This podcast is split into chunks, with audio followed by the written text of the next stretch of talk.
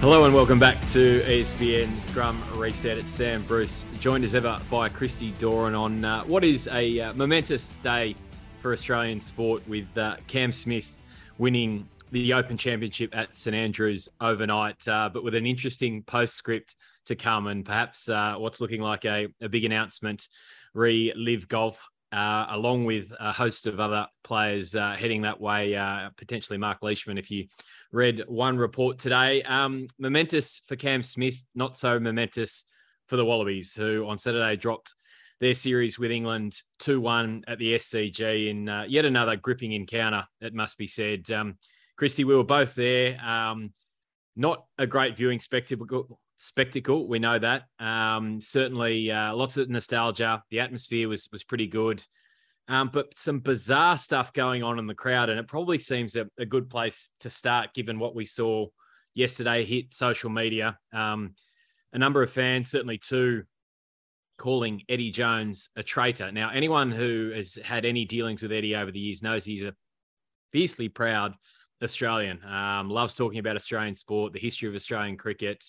Um, so that's about the the worst thing you could say to him. Uh, not only that, some bloke scales the top of the Bill O'Reilly stand at the SCG um, and proceeds to urinate. And apparently he was up there for some time. Now, Christy, I'm not sure if it was a full moon, um, but my goodness, uh, all the uh, the interesting folk came out on Saturday night at the SCG. Didn't it ever? It kind of summed up what was a, you know, certainly following it a bit of a dampener. Um, you might say, oh, look, yeah, it, it, it's probably interesting talking about the whole idea of Eddie the Trader because it's always the Eddie show, isn't it?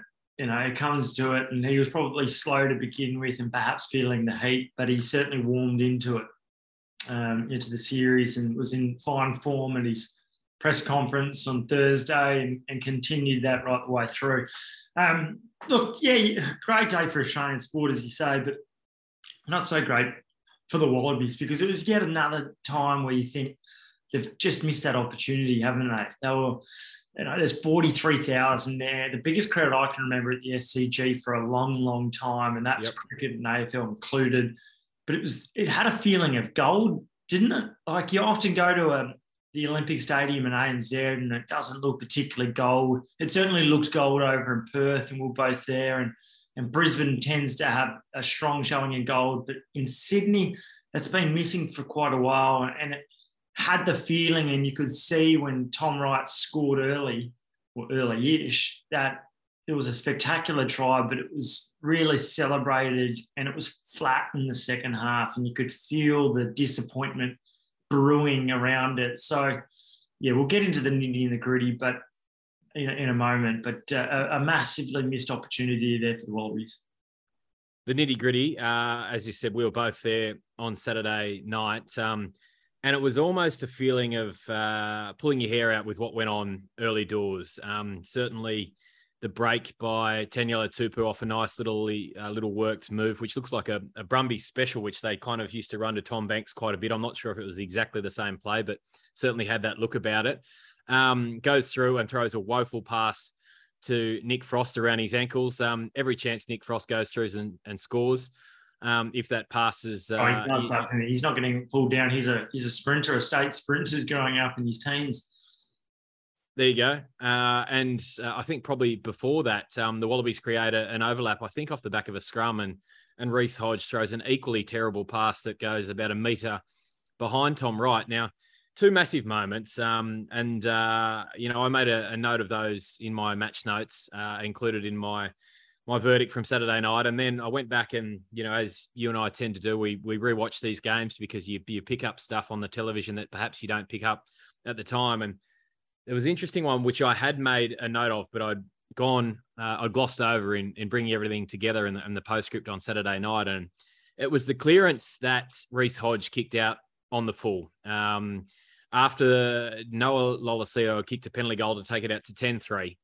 And it should be just the simplest of tasks exiting your own end, even if you don't um, put the ball out on the full, which is obviously the desired outcome. But the way the Wallabies butchered that with just going outside the 22 and then the lack of comms, um, it's not up to the referee to communicate Um, he's certainly bound by no law saying that he must say whether the ball is, is in or or outside the 22. And, and Reece Hodge goes and boots that one deep into touch. He lets out a big F me. Um, and it was kind of for me, it was a little momentum shift. And that's what stood out for me. Not a whole lot else when I was rewatching uh, the replay last night. Um, just one of those, you know, those key Wallabies errors that we we seem to. There's a real feel of a broken record about it that we keep going back to the same old things, um, including those those two issues around the, the Hodge and, and Tupou passes. Um, I mean, you, you, can go through and, and, pick holes in in any match, but um, on reflection, uh, that just stood out for me as well. You know, we it's it's very much a, a one step forward as it was in Perth, and then and then two big steps back. Yeah, you're not wrong. Um, anyone that looked at the Australia A test where Reece Hodge played, you know, it, it's kind of continued the the theme of just being underwhelming for the season, and and Hodge was rather impressive under the high ball for the best part. He was pretty good in that area. Yep, absolutely. Um, but you know, those not having the ability to hit your mark with the left to right pass, not good enough. No, he, he's the backup 10 if anything happens to Noah Lolesio. You've got to remember that. Look, it was one of the concerns that I had going into the test was, yes, James O'Connor had a very poor test and a poor, he, he, he absolutely stuffed three key moments in Brisbane. But by going away from him, um, set the tone of, well, we're bringing in a bloke who's hardly, uh, who, who has played, but he's not played well for a guy that had been playing well who hadn't played a lot. And he's had, you know, he's been put in a pressured situation off the back of a lot of injuries, a lot of moving components. And yeah, he didn't he didn't have his best and finest moments, but he missed by small margins. You would expect off the back of another week that that player improves, and they should. And, and sometimes you get that moment, and sometimes you don't. But I thought experience was going to be important in the decision makers at 10 and 15. Uh, where I think the Wallabies lost the, the game was yeah, and you can point to some of those key moments, but you can also point to decisions to turn down points, um, the, the, the real lateral play. Um, it seemed like there was a real desire to always go wide first rather than forward. You, you know, you, you compare it to Ireland, who have this brilliant ability to be able to manipulate defence, but also go back the short side. And it's not always one way. Um, and then they draw in the numbers, and then we saw with the likes of Mack Hansen and and um, uh, you know Robbie Henshaw scoring. Um, uh, Keenan, Hugo Keenan, yep. Hugo Keenan. There was James Lowe's impeccable ball as well. They found space through drawing numbers in and creating it. I, I don't think the Wallabies found as much space because it was pretty predictable in the end. They were doing a lot of the same attack you know, you, you, think about that ball, that brilliant ball, and I think it was slipping inside to Tupou. Yep. You know, that's in the middle of the field, played between forwards. Um, Folau Fainga'a scores as well. Um, this isn't from the flashy stuff. And yes, Australia's wingers were actually, I thought, superb. I thought Marika was everywhere and doing what he usually does. Tom Wright was impressive, um, elusive. But you've got to have a lot more substance in the middle. And, and I think we played Rob um, Rob Valetini and and Harry Wilson out of the game because you know the strengths that we saw there is Pete Samu. It's it's not Harry Wilson or not Rob Valetini who often do a lot of the good stuff through the middle or, or just one or two out. Um, it's not it's not completely out wide. And we saw Pete Samu go close to scoring there. If you're going to play that game, I would have been having Pete Samu to begin with in front of a Harry Wilson. So I was a bit miffed by the tactics. They said that they didn't want to kick to to to Freddie Steward, and potentially that's fair enough. But is that how you win games of Test match rugby by going wide all the time, particularly when your skills aren't as silky as they need to be? I think there needs to be some real soul searching around how this Wallabies side wins because we saw when they beat South Africa last year, it was built on the back of a really understated Quade Cooper Nick White doing a lot of clever stuff around the ruck, and the forwards really fronting up. We, haven't seen that over the last three tests, and, and, and I think they occasionally get ahead of themselves in how they want to play, and that and that's what I wrote about today. In fact, was you know, is is is the Dave Rennie game plan, which has only won 39% of test matches, albeit in two and a bit years, but 39% is really low. And you look at what he was doing at Glasgow, and they had an inability to win the really big knockout matches because they weren't playing knockout rugby. So some head scratching and some soul searching, I think, over the, the coming weeks before facing Michael Cheika's Argentinian side how much ownership do you think Nick White and, and Noah Lolesio need to take on this? Because Dave in the post match press conference said, yeah, we saw that there was space on back on the inside and we we wanted to use that. And my mind immediately jumped to the Bledisloe series last year yeah. where in all three games it was we can see the space back there, but we're not putting the ball in behind. The message is not getting through. Now, clearly the message didn't get through again on Saturday night because as you said, it was very much side to side was same way, same way, same way. Um, and that change of angle where Tupou went through, as you mentioned, was probably about the only time we saw that. So, is that a reflection on the leaders of the team, the halves in particular? Uh, Michael Hooper, um, is Dave Rennie?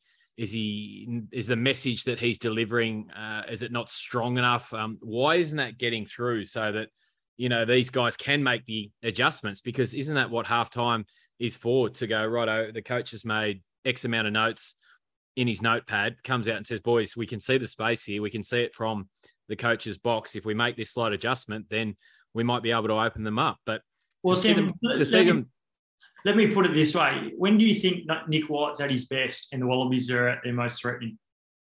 Oh, it's clearly when he's bouncing out and he's sucking in that A and B defender for me, and looking to either turn balls back on the inside um, and really, as I said, committing that A and B defender, that one and two, and and hitting guys in close at the line, right? But we just didn't see that at all on Saturday night, did we? No, and, and that's the point. That's the point. And and you know, people have been messaging me going, you know, isn't that Tate McDermott's strengths? And and I've asked and I've pushed back a little bit, going, well, is that the structure that the that the game plan is built around? Is that what Dave Rennie is wanting at the moment?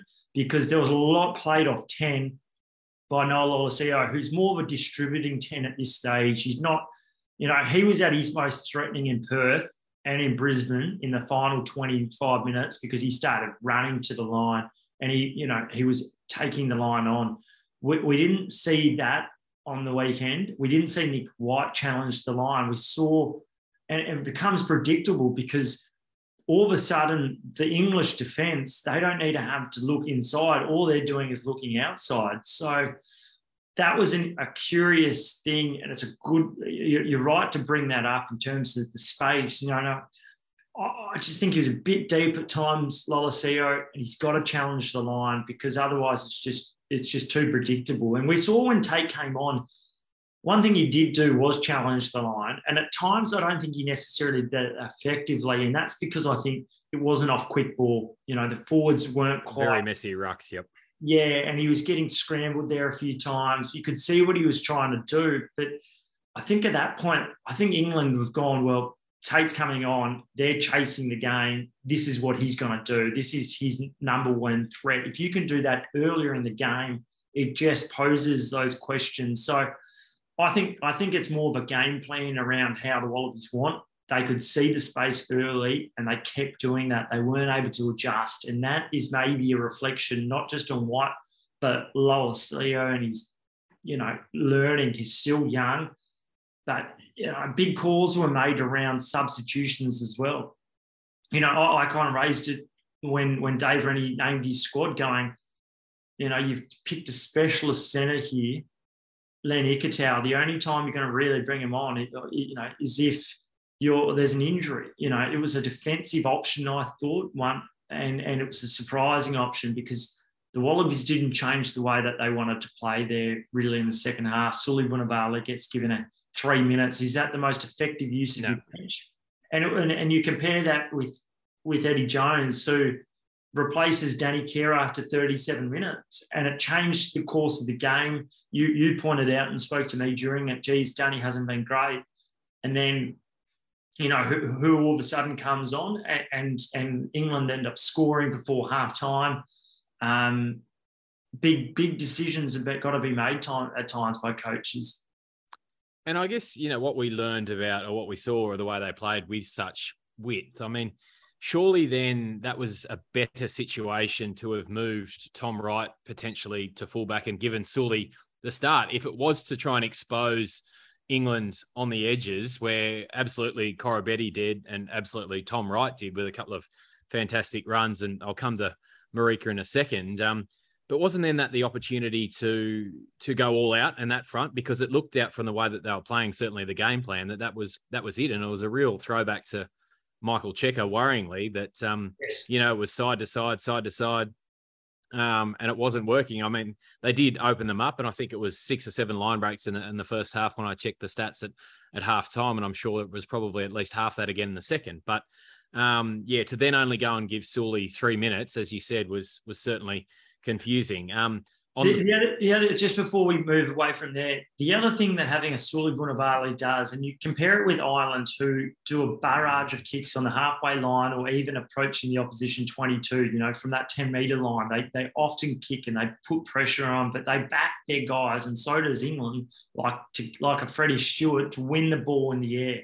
Now, Freddie Steward won the ball on a number of occasions. So maybe they opted, well, Freddie's Freddie's going to dominate the air. Let's not kick. But where's the attacking kicks for if you have a Suli Vunivalu or a Jordan Petaia? But Vunivalu, one of his strengths is in the air.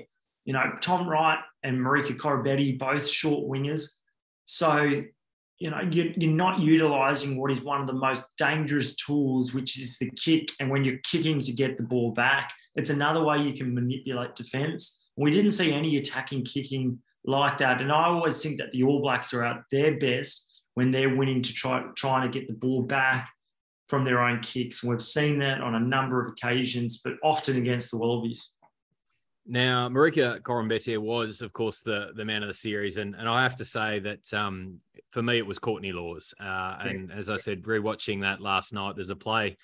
If you fancy going, have another look in the 79th minute, which just absolutely underlined what was a phenomenal showing as as captain virtually across all three tests, and I think he's he's certainly um, cleared up the the debate uh, around whether uh, Owen Farrell should have uh, come back and taken the captaincy because he was phenomenal. Um, anyway, in the 79th minute, tackles, gets back to his feet, wins the space, rucks the ball correctly by dragging it back towards his own line. England take it down the short side. He then lines up for a carry.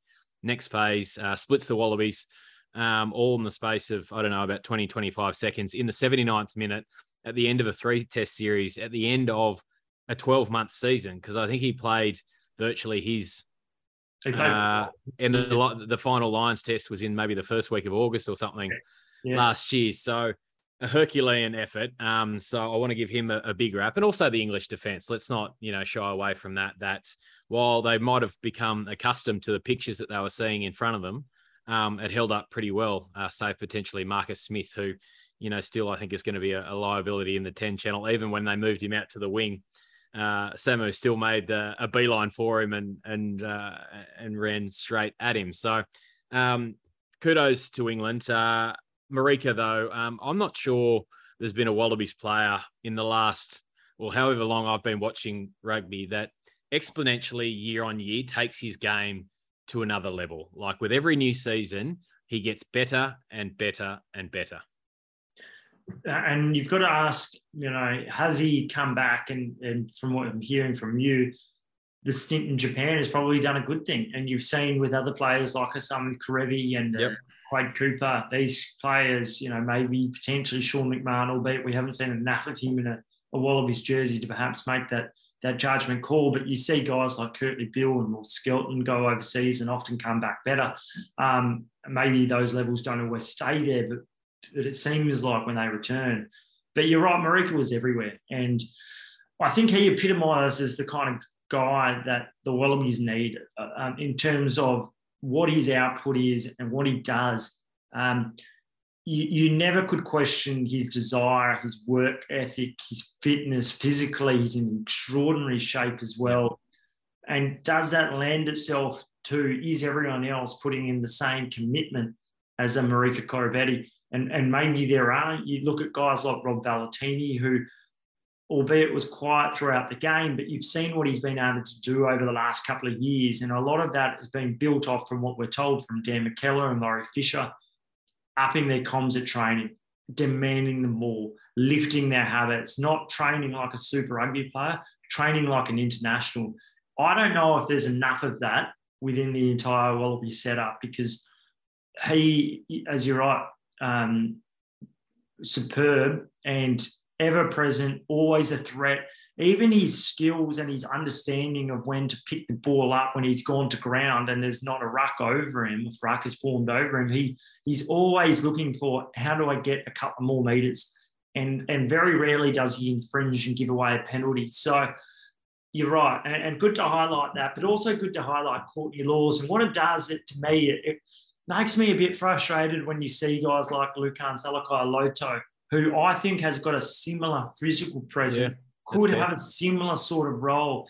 But for whatever reason, Australian rugby hasn't been able to get the best out of him. And I, and I feel like when Michael Cheika was his coach at the Wallabies, Cheika got close to the best out of Lukhan, but he was still an infant. He was still in his infancy when it comes to his rugby career. You know, Courtney He's a seasoned pro who has been around for so long, but he's getting better with every year. Lukhan, he's only really, he's only about seven years into his rugby career. He made the switch from rugby league and he's just understanding of the game should be getting better, but we've never seen the best of him. And unfortunately, he's leaving at that time when he should be starting to come into the peak of his career. On the flip side, coincidentally, he's going to Northampton, which is Courtney yeah. Lawes' club. So you and know, it was fun, and it was funny that you know in the in the week leading up to the Brisbane Test, Courtney, uh, as you mentioned, a Saints player, they all caught up with with Lukhan.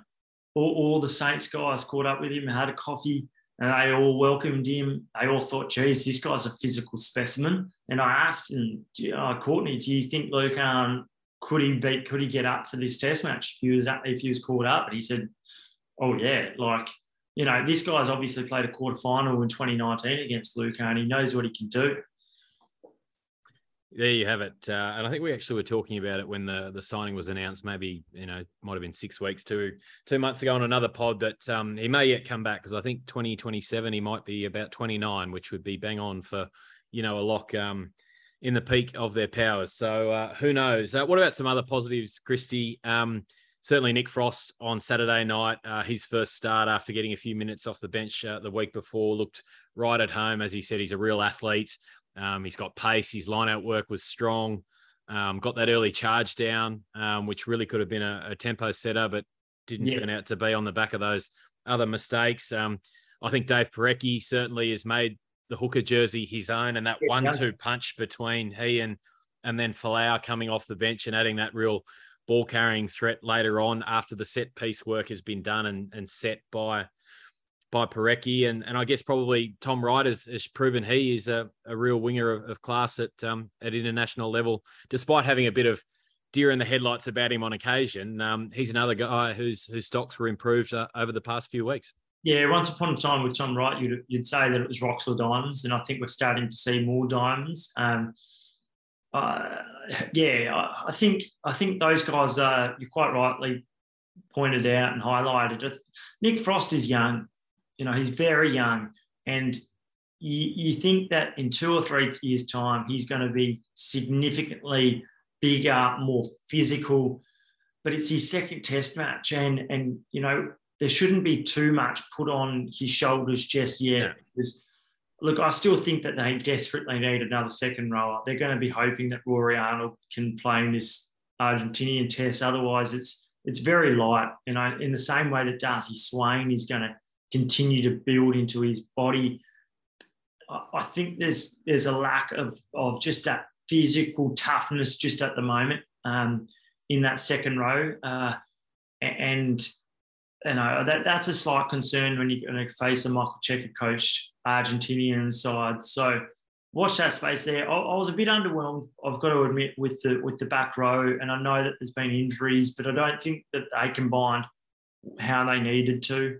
Um, certainly, I don't think we saw the best of Rob Valetini, and I don't think we saw the best of Harry Wilson on the weekend. He gave away penalties around the ruck too. So you're looking for where some positives are. Pete Samu was great off the bench yep. in all three tests, I think.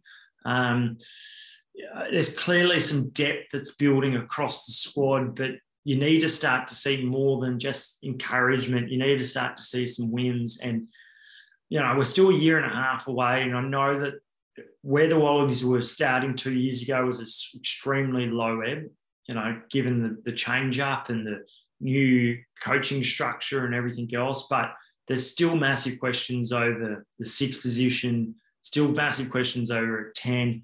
And certainly there is a fullback as well. Um, who's the right option there? How do you get a consistent performer?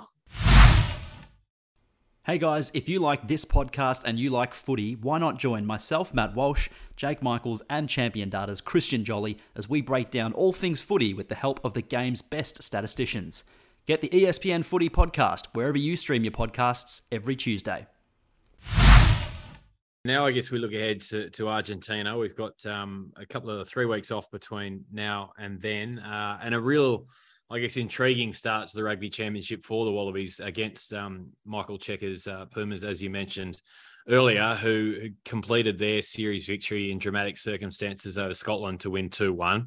Um, and yeah, what a great weekend for, for international rugby across the board for, with four deciders and being split two and two between the, the two hemispheres. Um, I guess then let's look at number 10. Um, does Quade Cooper come straight back in for that first test in Argentina? Yeah, it's a good question um, because he hasn't played in quite a while. I think he probably does, and it's and if you do do that, it's it's also another change at twelve. We know that Samu Kerevi is not going to be there for the first two tests of the Rugby Championship. In my opinion, that means Hunter Paisami comes in at twelve, and I think he probably combines with a Len Ikitau, we know that Izzy Perese is going to be out for the rest of the year, which is devastating for him. His punch would have been, I think, pretty valuable. But yeah, you also imagine that Jordan Petaia comes in, and and and maybe he's at fullback, or at the very least, he's on the he's in the squad. But there's there's some decisions that have to be made because there's it means that there's more changes now 10 12 15 so look it's a huge blow losing Kerevi because Kerevi and Quade would have would have been perfect. Oh, if they can get one win out of two matches here on, on this tour of Argentina, I think they would almost take it at this stage because it's this is going to be significantly tough against an Argentinian side who's now, you know, got bit of wind in their sails, yeah, wind in their sails after an unbelievable comeback against Scotland with a couple of tries in the last 10, 15 minutes, including one on the on the bell. So yeah, I, think you have to return to Quade though, um, ahead of Noah. I think Noah is maybe someone someone put back on the bench at this point, but Quade's experience, if he's fit and he's, you know, you, I think you need that experience, that composure, the ability to play in different styles, different brands. Um, but big questions, big questions. And maybe O'Connor is thought of as, as a fullback because, you know, without Andrew Kellaway being there, I think you need another calm head there. O'Connor's proved he's been pretty reliable under the high ball in recent years. And he's a, he's a, a calm head, experienced. And, and you need to find out a bit more about these players, I think, too. I'll play devil's advocate here then. Um, you mentioned O'Connor looking fairly rusty when he came back um, off the bench in the first two tests. Uh, is that a worry, number one, with Quade, rustiness, uh, as you, you mentioned? I don't think he's played since maybe early May. Um, and then what about the Queensland Reds connection? Um, Hunter likely to go to 12, you would think, uh, play alongside James, Jordie potentially to 15. Is there a school of thought there where you go 10, 12, 15, all Reds? Okay, these guys might be short um, on reps, but uh, that familiarity, uh, that cohesion, perhaps of playing together in Queensland, um, could be then uh, replicated at, uh, at, the Wallabies in Argentina. Yeah, there certainly is. Oh, look, I don't know if the if the red uh, if if Dave Rennie and the Wallabies would. I'm going to say brave enough, but I don't know if they would be willing to go Tate McDermott at nine. And if you do do Tate McDermott at nine, I think absolutely you can you can go James at ten and I think you can go Hunter at 12. And you know, he's what you could almost go Jock Campbell at 15. Um, look, Jock Campbell is, is a guy that has a big boot, can kick the ball 50, 55 metres regularly, um, makes the right decision more often than not. He's been told that he's close. Uh, there was a reason why he wasn't brought back from from the Pacific Nations Cup in Fiji because they wanted him to have more reps, to have more meters yep. there, uh, minutes. Uh, I, I think Jock Campbell, you know, almost deserves an opportunity at some point because I don't think you'd go any worse than what's happening at the moment in terms of decision making, in terms of limiting mistakes. You know, Jock Campbell hardly, seldom does he ever make a mistake and you might discover a bit more. And potentially a, a guy like that does um, does surprise people. So yeah, if, if if if Dave does turn it to it, I think it would be surprising result in turn of events given what we've seen. But I don't, I don't know if Reece Hodge is the answer at fullback, and if and if you're not quite thinking that um, you know, someone like a, a Tom Wright may be too elusive or too erratic for that, or might, a fullback needs to make the right decision more often than not. And we don't see that enough with what's happening at the moment. And Andrew Kellaway is going to be out for quite a while. And once you do a hamstring injury, you often do it again and again.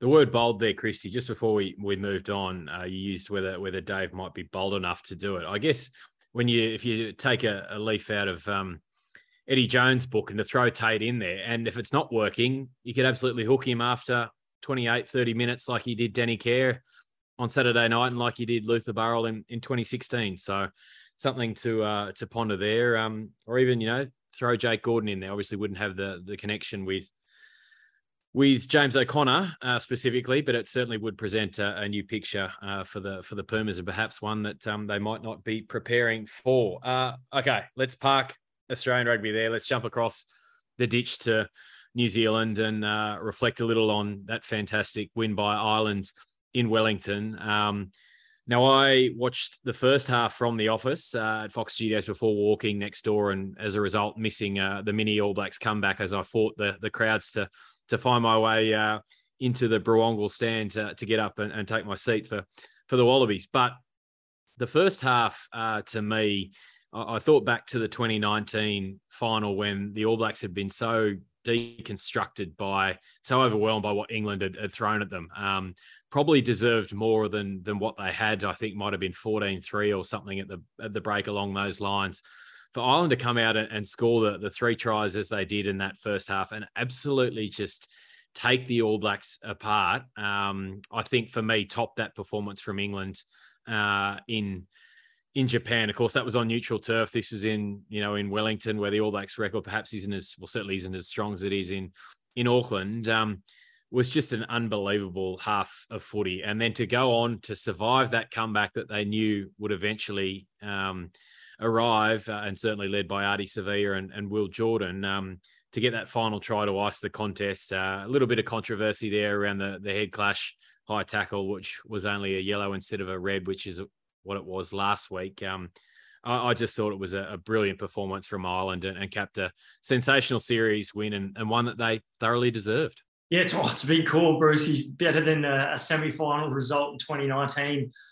I, am not sure if it was only because when when the English took down New Zealand, they were flying. They had a still you know, Kieran Read in that team. They still had Sonny Bill Williams there. There was a lot more um, uh, cohesion in the side. There was a coach that's renowned as one of the best in the world, as opposed to a Ian Foster, and we'll get to him, but a lot of people not quite sure if he's the right man. Ireland were fantastic, and it was an improved performance from their match against the All Blacks in Dunedin because of their own cohesion and the ability to take their opportunities. In the first half, Ireland did that, and they did that so so well with precision. Johnny Sexton was great. The outside backs were well and um, went well.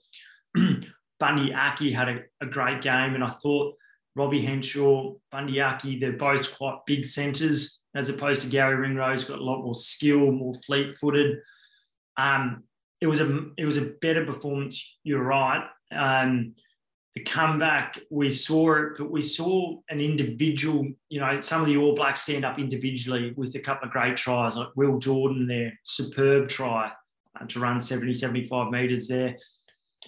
Uh, so, yeah, look, hard to compare matches over particular years, but outstanding. And what it does is it probably cements that Ireland are a, a genuine genuine hope at this next World Cup. Whether or not you know some of the some of the things that we spoke about last week regarding Johnny Sexton, etc., etc., they still exist, don't they? Like it was a Sexton show. The lines that they run, the patterns that they run are incredible. But when you have to put in the new ten there, you know there's a reason why Sexton might not have, you know, to win a World Cup, you need to win what six, seven matches in a row, generally speaking, and and there's at least uh, a quarter semi final played over three weeks.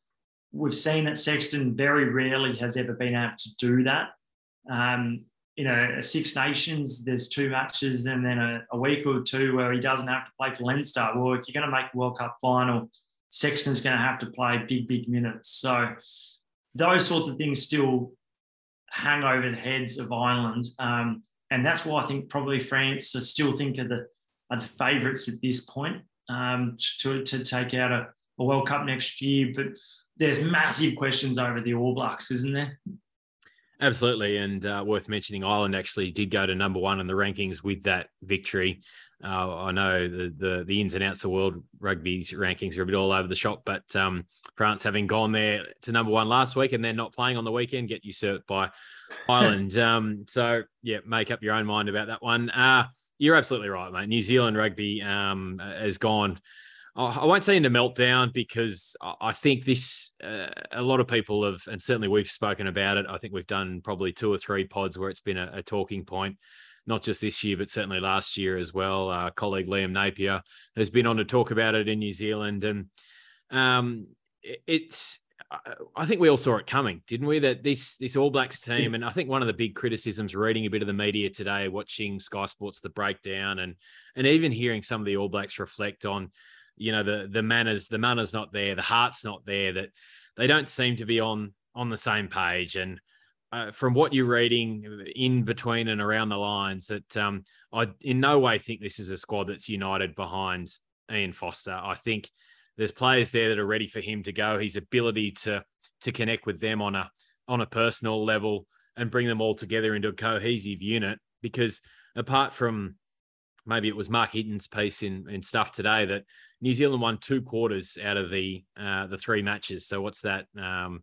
twelve. Um, two out of twelve quarters if you break it down into into blocks of 20 minutes across the three tests and um, we all know that then they've absolutely always got that ability and will forever to blow teams out of the water within 15 minutes. We've seen it time and time again, the Bledisloe Cup.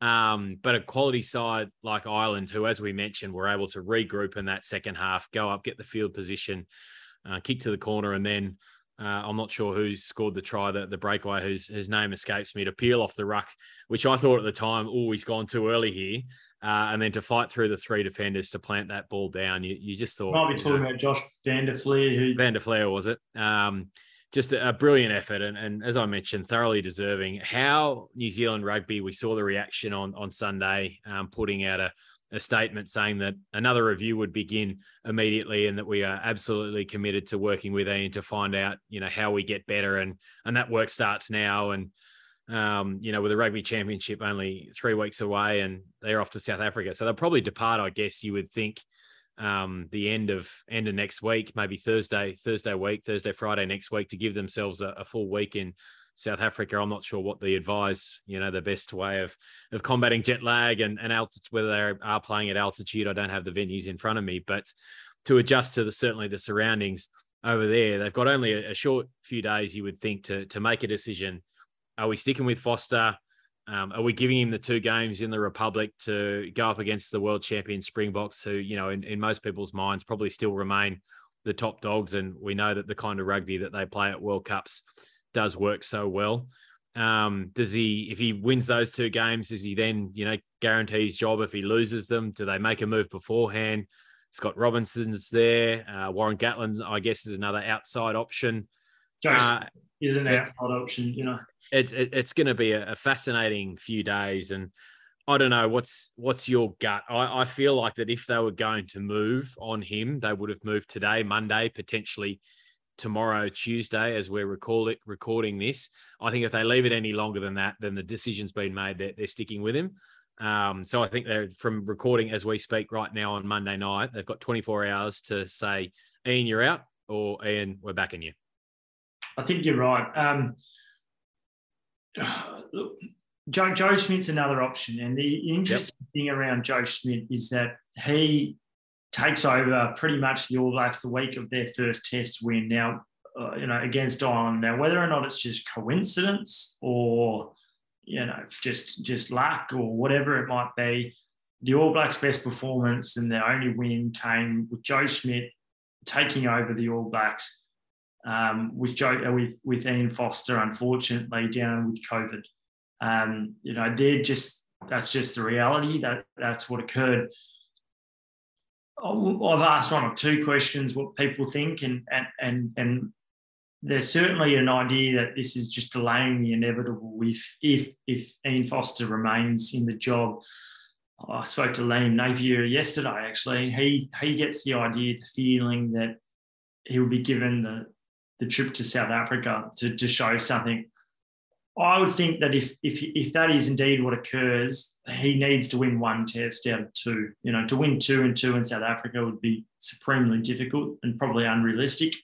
One, you want to see at least two damn good performances or sneak a win over there against a South African side who may have may have gone back a notch or two under their new coach and Rassie moving into a director of rugby kind of role. Um, but yeah, I think Scott Robertson is is the guy on everyone's tongue, and it has been since 2019. I get the feeling that New Zealand rugby has is digging is is digging their head head in the sand here because you know they're the ones that have given him the contract extension last year. Um, the timing of that was, I thought, obscure. Obscure. Why not wait till the end of the year? Um, there wasn't a risk of Scott Robertson leaving at that time, and you're going to learn a bit more off the back of the Rugby Championship and the and the end of the season spring tour tests. Um, you know, if they do lose the next two in South Africa, it means that they've lost what what is it? It'd be it'd be six of their last seven. Yep. So you know, there's there's some serious heat on on Fozzie, and and I can understand it. And there was reservations all the time even before he was appointed, is this the right man? And often when those questions are being asked, I'm not sure if it ever works out um, that that is the right man. Well, I, I, guess I don't want to call it the easy option because they they interviewed both um, Ian and, and, and, Scott Robertson. They both had the ability to to go away and present, um, assemble their teams, their coaching teams before they presented to to New Zealand rugby. And uh, you can go and look those up. Who who both Fozzie and and Razor had, had brought on board. Um, but it just felt to me at the time that it was Henry into Foster, Foster, sorry, Henry into Hansen, Hansen into Foster. It was kind of continuing, you know, a, a line of a succession line of the same voices in the environment without having the same voices that had been so successful in 2011 and and 2015 and and I think certainly as we've spoken about before everyone in the South Island certainly thought that um, that Razor was the man for the job and had proven himself despite not having that international experience that New Zealand rugby had had wanted. And I guess form made so much a part of their, their hiring of, of first Henry and then Hansen, given both of those guys had had coached Wales. So yeah, it's uh it's an environment of entirely their own making, um, and, and fascinating, as we said, to see how the next 48 hours or even 24 hours plays out. Um, and then to go to South Africa, as you said, if they were to go with Fozzie there um, and lose both tests, six out of their last seven. Now, I mean, I, am guessing here, but I would think that that's probably never happened in, in All Blacks history. Um, so I'm happy to be told wrong. Uh, statisticians, maybe for you guys yeah, out there to go they'll, they'll to check.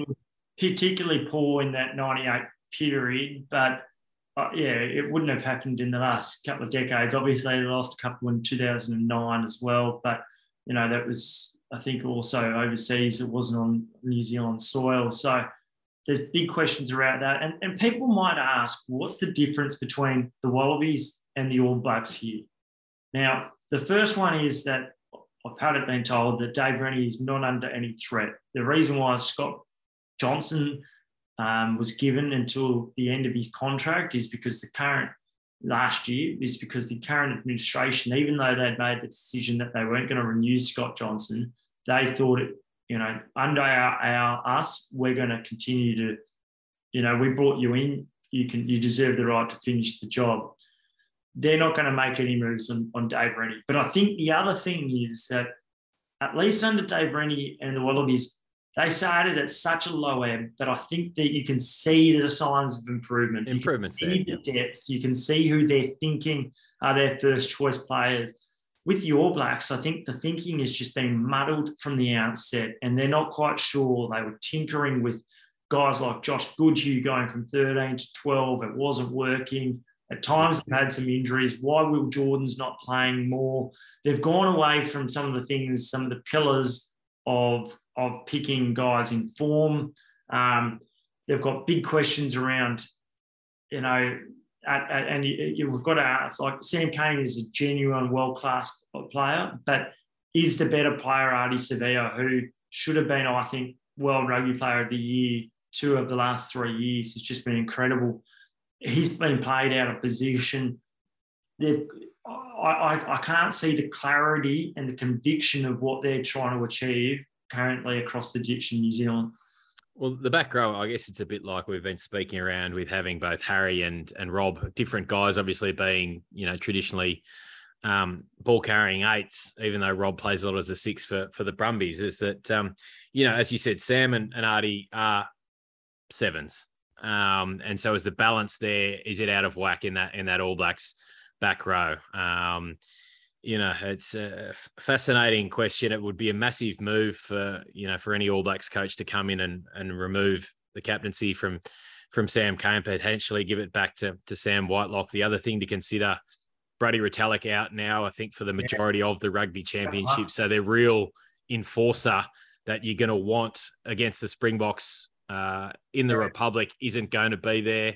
It's another massive issue to deal with. So does that perhaps play to you know, Foster back in Foster's court that um, you know another change when they're already behind the eight ball on on that front. Um, just a, a fascinating time for New Zealand rugby, and I, I, don't think we take any great delight in in what's going on over there. Um, you know, I'm sure there are plenty Australians who who would. Um, you and I, from a media perspective, it's just you know to see how it's unfolding and and uh, you know, I guess the, how they've got it so wrong potentially is is is more the feeling that that I'm having, um, trying to piece it all together and and just you know go back again to to marveling at a, a famous Irish series win because um, the first forty uh, as good as I've seen against the All Blacks that I can remember.